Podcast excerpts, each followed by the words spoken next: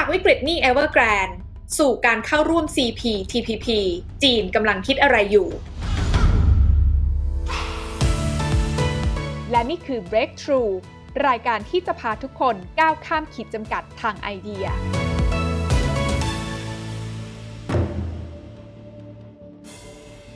คือผมว่านี่คือจุดมุ่งหมายหนึ่งใช่ไหมครับ ของจีนก็คือสร้างความปั่นป่วน คุณทีน่าแบ่งแยกและปกครอง จีนมาทำอะไรที่นี่ เพราะว่าจีนเนี่ยไม่เคยเคารพการค้าเสรี พฤติกรรมไม่น่ายอมรับนะครับคือจริงๆ เราบอกว่าสหรัฐเองเนี่ยก็กลเกมไม่น้อยเลยครับคุณทีน่าเพราะว่าตอนก่อนหน้านี้เขาออกจาก CPTPP ไปนะ แต่ว่าเขาวางหมากไว้ เรียกว่าวางหมากลึกลับไว้เหมือนกันนะครับ จากวิกฤตหนี้ Evergrande สู่การเข้าร่วม CPTPP จีนกำลังคิดอะไรอยู่ ในขณะที่ศึกในไฟกำลังครอบ Evergrande บริษัทอสังหายักษ์ใหญ่ในประเทศจีน จนหลายคนตั้งคำถามว่า เรากำลังจะเข้าสู่วิกฤตเศรษฐกิจลูกใหญ่ ลูกใหม่จริง ๆ หรือไม่ แต่ศึกนอกสำหรับจีนนั้นก็เลือกที่จะบุกเข้า CPTPP พร้อม ๆ กัน จีนกำลังคิดอะไรหรือวางเกมอะไรอยู่กับก้าวใหม่ในการเดินหน้า ทั้งจัดระเบียบบ้านข้างใน และเดินหน้าไปในการสานสัมพันธ์ในเวทีเศรษฐกิจโลกเด็กทรูวันนี้ชวนดรอาร์มตั้งนิรันดรผู้อำนวยการศูนย์จีนศึกษาจากจุฬาลงกรณ์มหาวิทยาลัย มาร่วมวิเคราะห์กันค่ะ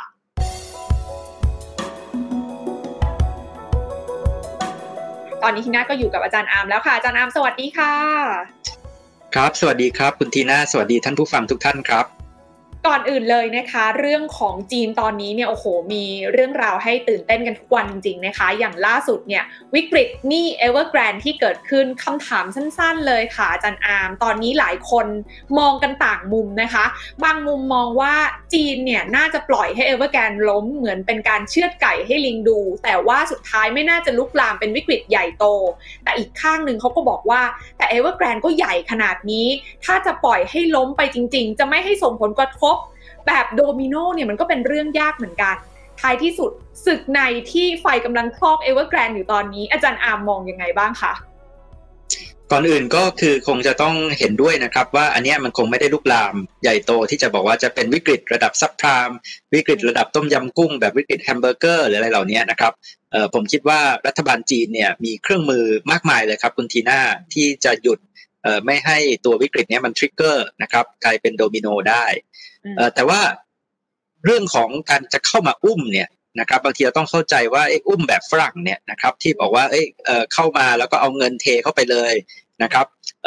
รัฐบาลจีนคงไม่ทำนะครับแต่ว่ารัฐบาลจีนเนี่ยอันดับแรกก็คงจะเข้าไปช่วยปรับโครงสร้างหนี้นะครับไปช่วยว่าดูว่าเออมีพันธมิตรหรือเครือข่ายนะครับหรือบริษัทอื่นไหนที่สามารถที่จะมาเทคบางกิจการของ Evergrande ออกไปได้ไหม ขายสินทรัพย์บางอย่างได้ไหมใช่ไหมครับเอ่อเอ่อรัฐวิสาหกิจจีนอาจจะมาช่วยซื้อหลายอย่างเลยนะครับเอ่อคุณทีน่าใช่ไหมครับอ่าแล้วก็ขณะเดียวกันเนี่ยเอ่อตัวที่เราบอกว่าเป็นหนี้ก้อนเบิ่มเลยเนี่ยของ Evergrande เนี่ยจริงๆเราก็ต้องบอกว่าจำนวนมากนะครับเป็นธนาคารของรัฐที่ปล่อยกู้นะครับซึ่งก็มีความเป็นไปได้ว่าก็ปรับโครงสร้างหนี้กันไปนะครับคุณทีน่าอ่าแล้วก็โอเค ถ้าเกิดเราบอกว่าสุดท้ายเนี่ยมันหนักหนาสาหัสจริงๆเนี่ยก็อาจจะมีความเป็นไปได้ที่รัฐบาลจีนเนี่ยจะเข้ามาเทคเอ่อ Evergrande นะครับในลักษณะว่าเข้ามาถือหุ้นแล้วก็เข้ามาช่วยปรับโครงสร้างหนี้แล้วก็อะไร แต่ว่ามันอาจจะไม่ใช่ลักษณะของการอุ้มในความหมายที่ฝรั่งคิดว่าเออรัฐบาลจีนเออปล่อยเงินกู้อีกชุดหนึ่งให้กับ Evergrande ใช่ไหมครับ หรือว่าเอาเงินเทเข้าไปนะครับเออก็จะเป็นการการอุ้มที่มีเอกลักษณ์แบบจีนนะครับก็คือผมคิดว่าเขาคงค่อย ๆ ที่จะปรับโครงสร้างหนี้เอ่อหาสภาพคล่องนะครับ แล้วขณะเดียวกันเนี่ยก็คงพยายามที่จะปิดรูรั่วต่างๆ ที่มันอาจจะ ลามเป็นเรื่องใหญ่ ยกตัวอย่างตอนนี้ที่ทำไปแล้วใช่ไหมครับ ก็คืออัดเงินเข้าในระบบภาคธนาคารนะครับ เพื่อที่จะให้มีความมั่นใจในเรื่องสภาพคล่องนะครับเพราะฉะนั้นเนี่ยผมก็ยังยังค่อนข้างเชื่อนะครับ ว่าโดยสถานการณ์ตอนนี้น่าจะเอาอยู่ครับคุณทีน่าค่ะอืมเพราะฉะนั้นแล้วสำหรับเรื่องของวิกฤตหนี่ Evergrande เนี่ยในมุมของอาจารย์อาร์มเองมองว่ายังไงยังไงรัฐบาลจีนเอาอยู่นะคะ แต่เอาอยู่ในที่นี้อาจจะไม่ได้หมายความว่า Evergrande ยังอยู่ได้ Evergrande อาจจะต้องมีการ transfer หรือว่าเปลี่ยนรูปร่างอะไรไปหลาย ๆ อย่าง แต่ท้ายที่สุดเนี่ยวิกฤตนี้จะไม่ลุกลามไปจนทำให้ภาคเศรษฐกิจ หรือว่าระบบการเงินของจีน ต้องได้รับผลกระทบ อันนี้ที่น่าเข้าใจถูกไหมคะเออต้องบอกอย่างนี้ครับ ไม่ลุกลามที่จะเป็นวิกฤตในระดับเอ่อวิกฤตการเงิน วิกฤตเศรษฐกิจเป็นโดมิโนแบบนั้น แต่ว่าที่เกิดผลกระทบแน่นอนครับคุณทีน่าครับ อันที่หนึ่งก็คือความผันผวนระยะสั้น นะครับเราจะเริ่มเห็นแล้วกระทบกับบาง sector ของวัตถุดิบการผลิตนะครับกระทบกับตลาดหุ้นกู้นะครับอันนี้เกิดขึ้นแน่นอนอันที่สองที่เกิดขึ้นแน่นอนนะครับคุณทีน่าก็คือภาคอสังหาริมทรัพย์ของจีนนะครับจะซบเซากับจะไม่ไม่มีแล้วยุคที่จะบอกว่าจะเฟื่องฟูอย่างในอดีต แล้วก็อันเนี้ยจริงๆก็ก็เป็นส่วนหนึ่งด้วยของรัฐบาลจีนที่พยายามที่จะลดความร้อนแรงของภาคอสังหาริมทรัพย์นะครับเพราะว่าไม่งั้นเนี่ยราคาตอนนี้เนี่ยมันก็รับกันไม่ไหว นะครับสำหรับประชาชนจีนนะครับ แต่ว่าเออมันก็จะเป็นตัวกดเอ่อการเติบโตของจีนนะครับคุณทีน่าเพราะว่าในเมื่อการเติบโตเนี่ยเอ่อมาจากเอ่อการลงทุนใช่ไหมครับ มาจากการก่อสร้างมาจากภาคสาริมทรัพย์เนี่ยไม่ได้เหมือนในอดีต มันก็ต้องไปอาศัยเอ่อตัวหัวรถจักรเอ่อเครื่องอื่น เครื่องยนต์อื่นเนี่ยมาแทนใช่ไหมครับ ซึ่งตอนนี้มันก็อาจจะเป็นช่วงที่หนักหนาเหมือนกันใช่ไหมครับ เพราะว่าการส่งออกก็จะได้ผลกระทบจากโควิด ส่วนหนึ่งที่พยายามที่จะมุ่งเน้นนะครับมาเป็นการปฏิรูปเน้นการบริโภคภายในเนี่ยจะยิ่งสำคัญมากขึ้น แล้วก็จะยิ่งท้าทายมากขึ้นสำหรับรัฐบาลจีนในการที่จะต้องปฏิรูปโครงสร้างเศรษฐกิจ แล้วก็หาเครื่องจักรการเติบโตใหม่ มาแทนที่ภาคอสังหาริมทรัพย์ที่น่าจะสมยาวครับคุณทีน่าน่าสนใจมากนะคะเพราะว่าหมากเกมนี้ที่จีนเลือกที่จะ จัดการเนี่ยต้องบอกว่าจริง ๆ ก็เป็นความตั้งใจ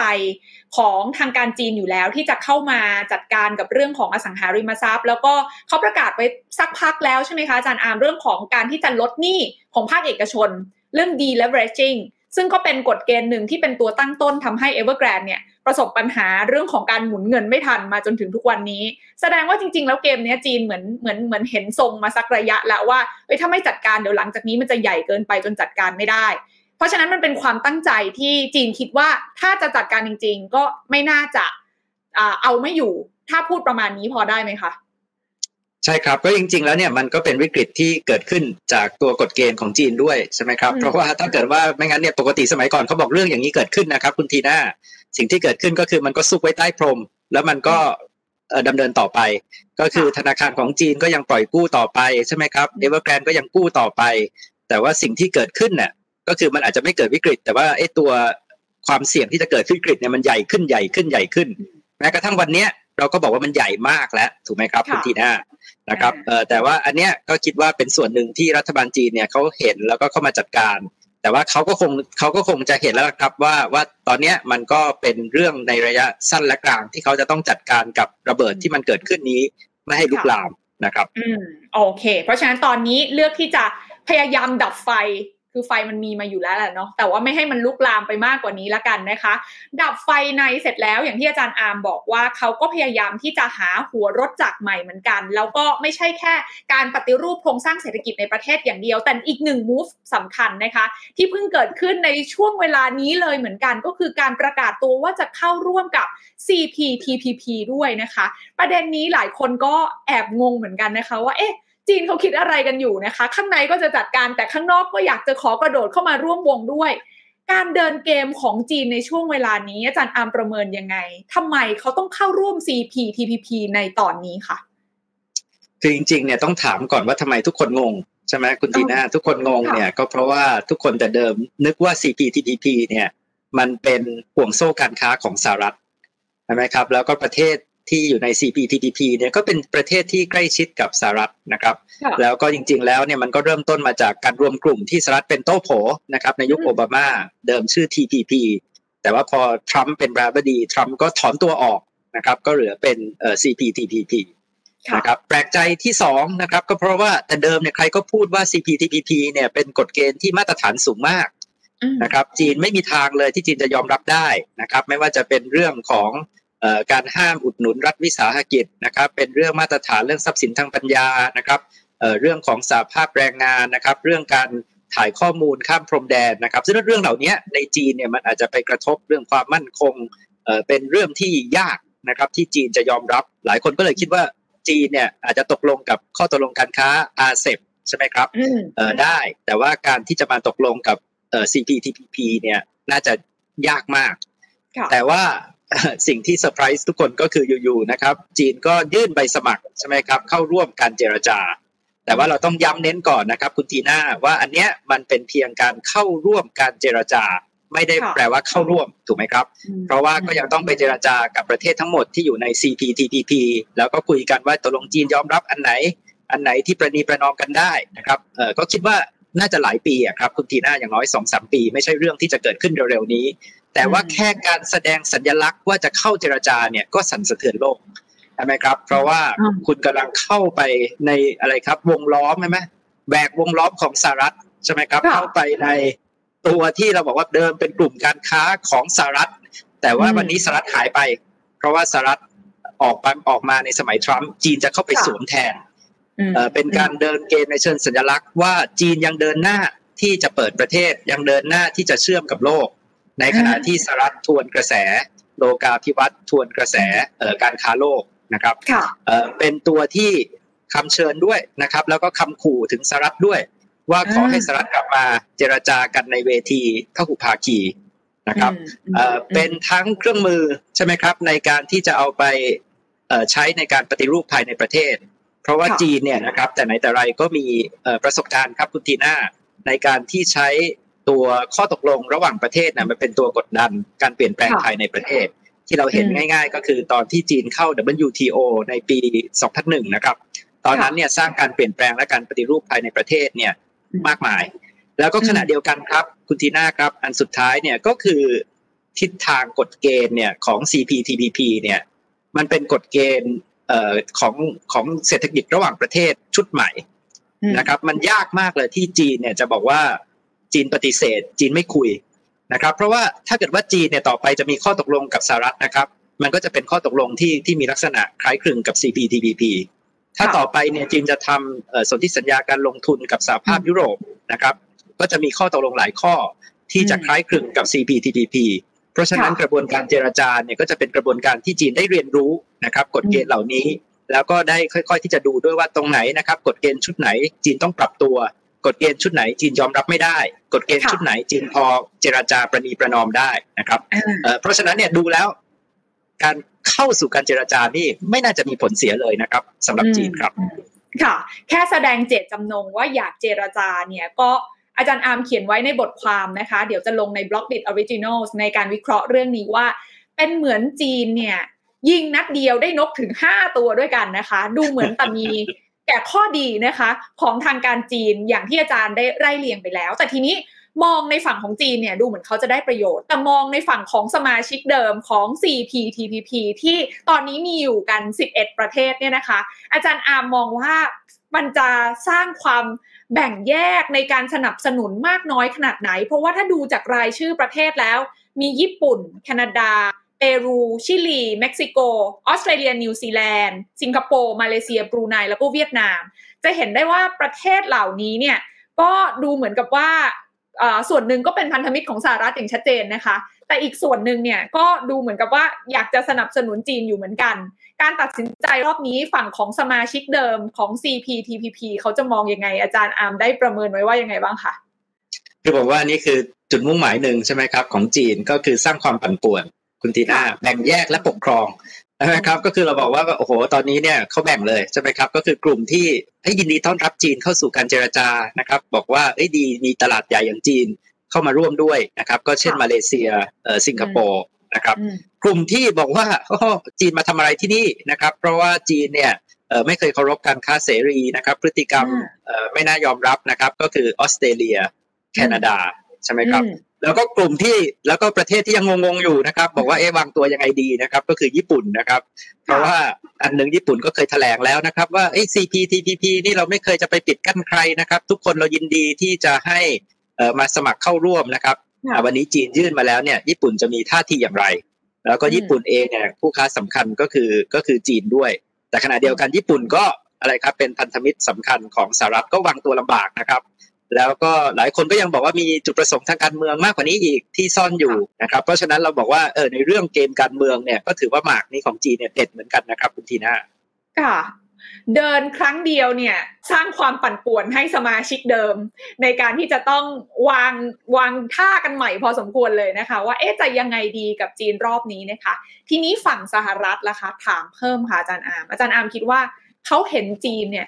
ยื่นนะคะ ยื่นในการขอเจรจาเข้าร่วม CPTPP หรือว่าสมาชิกความตกลงหุ้นส่วนทางเศรษฐกิจภาคพื้นแปซิฟิกเนี่ยนะคะ หลายคนอาจจะเหมือนฟังแต่ตัวย่อแต่ไม่รู้ว่าชื่อเต็มคืออะไรเนาะขออนุญาตขยายความตรงนี้นะคะสหรัฐเขาจะเขาจะทำยังไงต่อไปอะอาจารย์อาร์มคิดว่าเขาจะต้องแก้เกมนี้ยังไงบ้างคะถ้าเราลองวิเคราะห์กันต่อคือจริงๆเราบอกว่าสหรัฐเองเนี่ยก็กลเกมไม่น้อยเลยครับคุณทีน่าเพราะว่าตอนก่อนหน้านี้เขาออกจาก CPTPP ไปนะ แต่ว่าเขาวางหมากไว้ เรียกว่าวางหมากหมากเอ่อลึกลับไว้เหมือนกันนะครับเอ่อเพราะว่าสหรัฐเนี่ยมีข้อตกลงการค้ากับเม็กซิโกกับแคนาดานะครับเอ่อซึ่งในข้อตกลงกับเม็กซิโกกับแคนาดาเนี่ยเขามีบอกไว้นะครับว่าถ้าเกิดว่าเม็กซิโกหรือแคนาดาเนี่ยจะไปเจราจาการค้านะครับกับประเทศที่ไม่ใช่เศรษฐกิจในระบบตลาดก็คือไม่ใช่เป็น non-market economy เนี่ยนะครับเขาบอกว่าสหรัฐเนี่ยมีสิทธิ์นะครับที่จะถอนตัว ออกจากข้อตกลงการค้าที่ตกลงไว้แล้วกับแคนาดากับเม็กซิโกนะครับหลายคนก็บอกว่าอันเนี้ยก็คือเป็นเป็นข้อตกลงที่ทรัมป์เป็นคนตกลงไว้นะครับทรัมป์เนี่ยมีจุดประสงค์ชัดเจนใช่ไหมครับบอกว่ายังไงก็ตามเนี่ยแคนาดาเม็กซิโกเนี่ยจะต้องอะไรครับเป็นหัวหอกในการบอกว่าไม่ยอมรับจีนเข้าสู่ CPTPP เพราะว่าถ้าเกิดว่ารับจีนปุ๊บเนี่ยก็จะเกิดปัญหาทันทีกับข้อตกลงการค้าเม็กซิโกกับ แคนาดากับสหรัฐนะครับเพราะฉะนั้นตรงนี้ก็เป็นสิ่งที่เราบอกเอ๊ะถึงสหรัฐนะจะไม่ได้ตอนนี้ไม่ได้อยู่ในกลุ่มนี้ใช่ไหมครับตอนนี้ไม่ได้เกี่ยวโดยตรงแต่ว่าสหรัฐเนี่ยก็ขัดขวางจีนทางอ้อมได้เช่นเดียวกันครับคุณทีน่าค่ะ โดยใช้ อำนาจของทางเม็กซิโกกับแคนาดาที่เขาบีบกันอยู่ลับๆนะคะ อันนี้เหมือนเป็นเกมหมากล้อมเหมือนกันเนาะที่ทางฝั่งสหรัฐนั้นวางเกมไว้นะคะเผื่อในกรณีที่เขาน่าจะเห็นภาพอยู่แล้วว่า ทางการจีนก็อยากจะเดินเข้ามาหมากนี้เหมือนกัน เพราะฉะนั้นไทม์ไลน์ของการ ขอเข้าร่วม CPTPP รอบนี้อย่างที่อาจารย์อาร์มบอกว่ามันยังอีกหลายปีเลย แล้วมันก็ยังต้องมีการเจรจาอีกเยอะมาก แต่ยังไม่รู้ว่าจะประสบความสำเร็จหรือไม่ประสบความสำเร็จ แต่สิ่งที่อาจารย์อาร์มกำลังบอกพวกเราก็คือว่า ถึงแม้ไม่ประสบความสำเร็จเนี่ย แต่การตัดสินใจขอเข้าร่วมรอบนี้ก็ถือว่าเป็นโอกาสที่ดีของทางการจีนอยู่ดีใช่ไหมคะ คือเป็น move ที่ถูกต้องของทางการจีนอยู่ดีใช่ไหมคะคือเราบอกว่าเป็น move ที่ฉลาดครับ แล้วก็สร้างกระแสใช่ไหมครับ แล้วก็เราบอกว่าก็ได้ประโยชน์หลายอย่าง นะครับคุณทีน่ามีคนถึงพูดขนาดว่าเนี่ยจีนเข้าไปเจราจาเนี่ยนะครับมีอะไรเสียครับเพราะว่าสมมติว่าจีนเจราจาได้เนี่ยจีนรู้สิบประเทศเนี่ยนะครับสมมติมีห้าหกประเทศยอมจีนแล้วอีกสี่ประเทศบอกโหเด็ดตีนขาดเรื่องนี้ก็ไม่ยอมจีน จีนก็บอกว่าเราจีนก็ออกไปทำข้อตกลงการค้ากับห้าหกประเทศนี้แยกไปอีกอันหนึ่งก็ได้นะครับคุณทีน่าใช่ไหมครับ เพราะฉะนั้นเนี่ยนะครับ อันนี้ก็เป็นการที่จีนก็จะได้เข้าไปรู้ด้วย ว่าแต่ละประเทศเนี่ยยอมอะไรจีนได้ยอมอะไรตรงไหนไม่ได้นะครับ ในเรื่องของข้อตกลงต่างๆนะครับ แล้วก็ตรงเนี้ยนะครับผมคิดว่ากระบวนการเจรจาเนี่ยไม่ได้หมายถึงว่าจีนต้องยอมรับ หรือจีนต้องเข้า CPTPP นะครับเพราะสุดท้ายต้องยอมรับกันทั้งสองฝ่ายนะคุณทีน่าคือจีนก็ต้องโอเคด้วยกับข้อตกลงที่จีนได้ใช่ไหมครับ ทางกลุ่มประเทศที่ที่ตกลงกันไปแล้ว ก็ต้องยอมรับกับข้อตกลงที่จีนยอมให้นะครับอ่าซึ่งอันเนี้ยมันก็จะเป็นกระบวนการเรียนรู้เอ่อ ด้วยทีเดียวนะครับ ว่าว่าตอนเนี้ยเอ่อใครยอมรับอะไรได้ไม่ได้นะครับ แล้วก็เอ่อจีนเนี่ยจะปรับตัวกับกฎเกณฑ์ที่มันเป็นทิศทางใหม่ของกฎเกณฑ์เศรษฐกิจระหว่างประเทศเนี่ยได้อย่างไรนะครับ อืมอืมเห็นภาพทีเดียวค่ะอาจารย์อามนั่นกำลังบอกว่าสำหรับศึกข้างนอกเองเนี่ย จีนเขาก็เดินหน้าบุกอย่างต่อเนื่องเหมือนกันนะคะ ถึงแม้ว่าข้างในเขากำลังจัดระเบียบบ้านอยู่ครั้งใหญ่เหมือนกัน ถ้าจะให้อาจารย์อามเนี่ย ทิ้งท้ายนิดนึงสำหรับใครที่ติดตามเรื่องจีนอยู่ตอนนี้ หลายคนเริ่มปวดหัวค่ะว่า เอ๊ะทำไมข่าวเกี่ยวกับจีนมันเยอะเหลือเกินนะคะ แล้วผลกระทบมันก็ดูเหมือนจะเป็นแบบเรื่องใหญ่ ๆ ทั้งนั้นเลยนะคะ move ต่อไปของจีนที่เราต้องติดตามหลังจากนี้เลย ในมุมของอาจารย์อาร์มที่ติดตามเรื่องจีนอย่างใกล้ชิดเนี่ยคืออะไรบ้าง เพราะว่าจริง ๆ แล้วอย่างเรื่องวิกฤตนี่ Evergrande เนี่ยนะคะ เท่าที่ที่น่าคุยกับคนจีนเนี่ยส่วนใหญ่เขาก็บอกว่าจริง ๆ เรื่องนี้ในจีนแบบ ไม่ได้เป็นเรื่องใหญ่เลยอะแต่ว่าข่าวข้างนอกเนี่ยใหญ่มากนะคะ เราทำข่าวเรื่องนี้กันทุกวันดูเหมือนจะโหจะเป็นวิกฤตรอบใหม่เลยหรือเปล่า แต่ว่าคนจีนเองเขากลับไม่ได้มองแบบนั้น ถ้าเราจะแบบพยายาม ตั้งธงในการตามเรื่องจีนกันใหม่เนี่ยเราควรจะต้องศึกษาหรือว่าประเมินสถานการณ์กันยังไงบ้างคะอาจารย์อามคะคือตอนนี้ใครๆก็บอกครับคุณทีน่าว่าอ่านสีจิ้นผิงนี่อ่านยากมากนะครับทำไมถึงอ่านสีจิ้นผิงยากมากนะครับ เพราะว่าสีจิ้นผิงเนี่ยครับวันหนึ่งพูดกันไปคนละกระแสใช่ไหมครับ เดี๋ยวก็บอกว่าจะจัดการกับทุนใหญ่ พอวันรุ่งขึ้นก็บอกบอกว่าจะเปิดตลาดหุ้นที่ปักกิ่งใช่ไหมครับ วันหนึ่งบอกว่าจะเป็น common prosperity พออีกวันหนึ่งนะครับ รองนายกที่คุมเศรษฐกิจจีนออกมาบอกว่าภาคเศรษฐกิจที่สำคัญที่สุดคือภาคเอกชนใช่ไหมครับ วันหนึ่งบอกว่าจะกลับมาเน้นเศรษฐกิจไทยในประเทศ พรุ่งนี้เอาใบสมัครไปยื่น CPTPP นะครับ จริง ๆ แล้วเหมือนกับอะไรครับคุณทีน่าเหมือนกับจะเอาทุกอย่างใช่ไหมครับอ่าก็คือในขณะเดียวกันเนี่ยก็พยายามนะครับที่บอกว่าจะป้องกันความเสี่ยงจะจัดการกับ การกำกับดูแลนะครับจัดการกับทุนใหญ่ แต่ในขณะเดียวกันก็ยังบอกว่าเอ้ยยังจะเดินหน้าส่งเสริมเอกชน ยังจะเดินหน้าเปิดประเทศไม่ได้จะปิดประเทศ ยังจะพยายามที่จะเชื่อมโยงกับการค้าโลกนะครับผมคิดว่าในจีนเองเนี่ยก็มีความพยายามเหมือนกันที่จะ balance นะครับคุณทีน่าระหว่างทั้งทั้งฝ่ายซ้ายและฝ่ายขวานะครับในทางเศรษฐกิจการเมืองจีนเพราะฉะนั้นเนี่ยผมไม่อยากให้เราเข้าใจจีนโดยที่เราไปเข้าใจผิดว่าจีนกำลังเดินไปในทิศใดทิศหนึ่งอะ เพราะว่าบางครั้งเนี่ยเราจะมีความคิดว่าเออเนี่ยถ้าจีนไม่กลับไปเป็นคอมมิวนิสต์ใช่ไหมครับหรือไม่กลับไปเป็นทุนของรัฐจีนก็กำลังจะเปิดประเทศกลายเป็นเสรีนิยม และกลายเป็นส่งเสริมเอกชนกลายเป็นจะค้าขายกับโลก แต่จีนเนี่ยพยายามจะทำทั้งสองอย่าง ซึ่งโดยมุมมองฝรั่งเนี่ยมันดูขัดแย้งกันถูกไหมครับคุณทีน่าฝรั่งก็จะมองว่าเอ้ตกลงแล้วเนี่ยคุณจะกลับไปเดินไปทางซ้าย หรือคุณกำลังจะเดินไปทางขวา แต่ว่าจีนเนี่ยเหมือนกับว่าเขาพยายามจะแบ่งเรื่อง แล้วก็เดินหลายหมากนะครับ จนเราบอกว่าปวดโลกแล้วก็สับสนโลกเหมือนกันนะครับ แต่ว่าอันนี้ก็อาจจะเป็นกลยุทธ์เด็ดที่ที่จีนกำลังเดินอยู่ครับ อืม ซึ่งหน้าที่ของพวกเราก็คือต้องตามดูต่อไปนะคะ ว่ากลยุทธ์ของเขาเนี่ยจะมีอะไร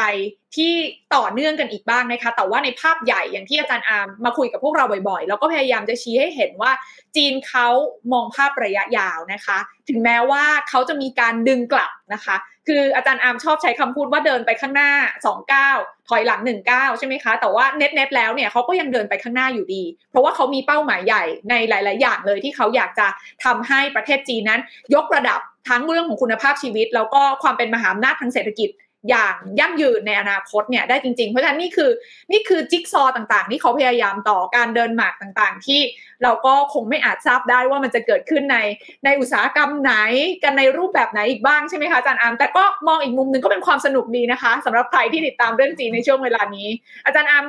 ตอนนี้นี่ดูเข้มข้นไหมคะสำหรับเรื่องจีนคือเราต้องบอกว่านอกจากนั้นนะครับ คุณทีน่าคือเขาก็ต้องปรับตัวตลอด เพราะว่าอย่างที่คุณทีน่าบอกเลยใช่ไหมครับ ถ้าเกิดว่าเขาทำพลาดเนี่ยเขาก็ฆ่าตัวตายใช่ไหมครับมันเป็นเรื่องของการที่จะต้อง balance ให้ได้นะครับแล้วจีนเองเนี่ยผมคิดว่าถ้าเขาเดินไปในทิศไหนแล้วเนี่ยแล้วมันเริ่มเกิดปัญหาแล้วนะครับเขาก็ต้องคลายขึ้น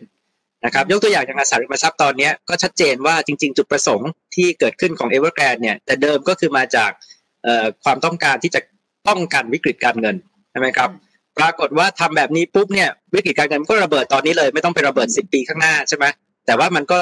ทำให้ส่งผลกระทบต่อความเชื่อมั่นนะครับ ต่อการหยุดชะงักของภาคอสังหาริมทรัพย์ในช่วงนี้เหมือนกันเขาก็จะต้องคลายมากขึ้นนะครับ เพราะฉะนั้นเนี่ยผมคิดว่ามันก็จะเป็นกระบวนการอย่างนี้แหละครับคุณทีน่าคืออย่างที่บอกเลย เมื่อกี้เดินไปสองก้าวถอยหนึ่งก้าวนะครับ แต่ว่าต้องเรียนรู้ต้องปรับตัว แล้วก็ต้องพยายามที่จะทำให้มันอยู่ในความสมดุล ระดับหนึ่งนะครับ เพราะว่าตึงเกินไปนะครับ เราก็บอกว่าไม่ไหวนะครับ คลายเกินไปนะครับ เราก็บอกว่าก็เสี่ยงไม่ไม่เบานะครับ แต่ว่าทำยังไงเนี่ยนะครับที่มันจะ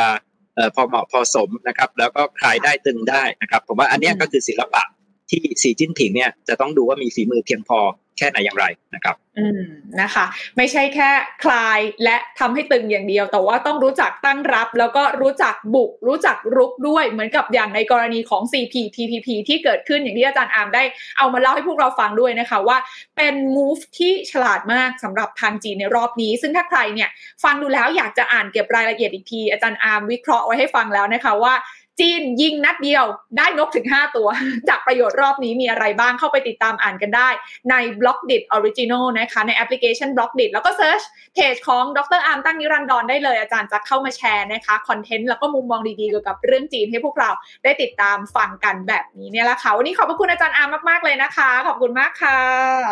ครับขอบคุณครับ สวัสดีทุกท่านครับ กดติดตามลงทุนแมนพอดแคสต์ได้ทุกช่องทาง ทั้ง Spotify, SoundCloud, Apple Podcast, Podbean และ b l o g d i t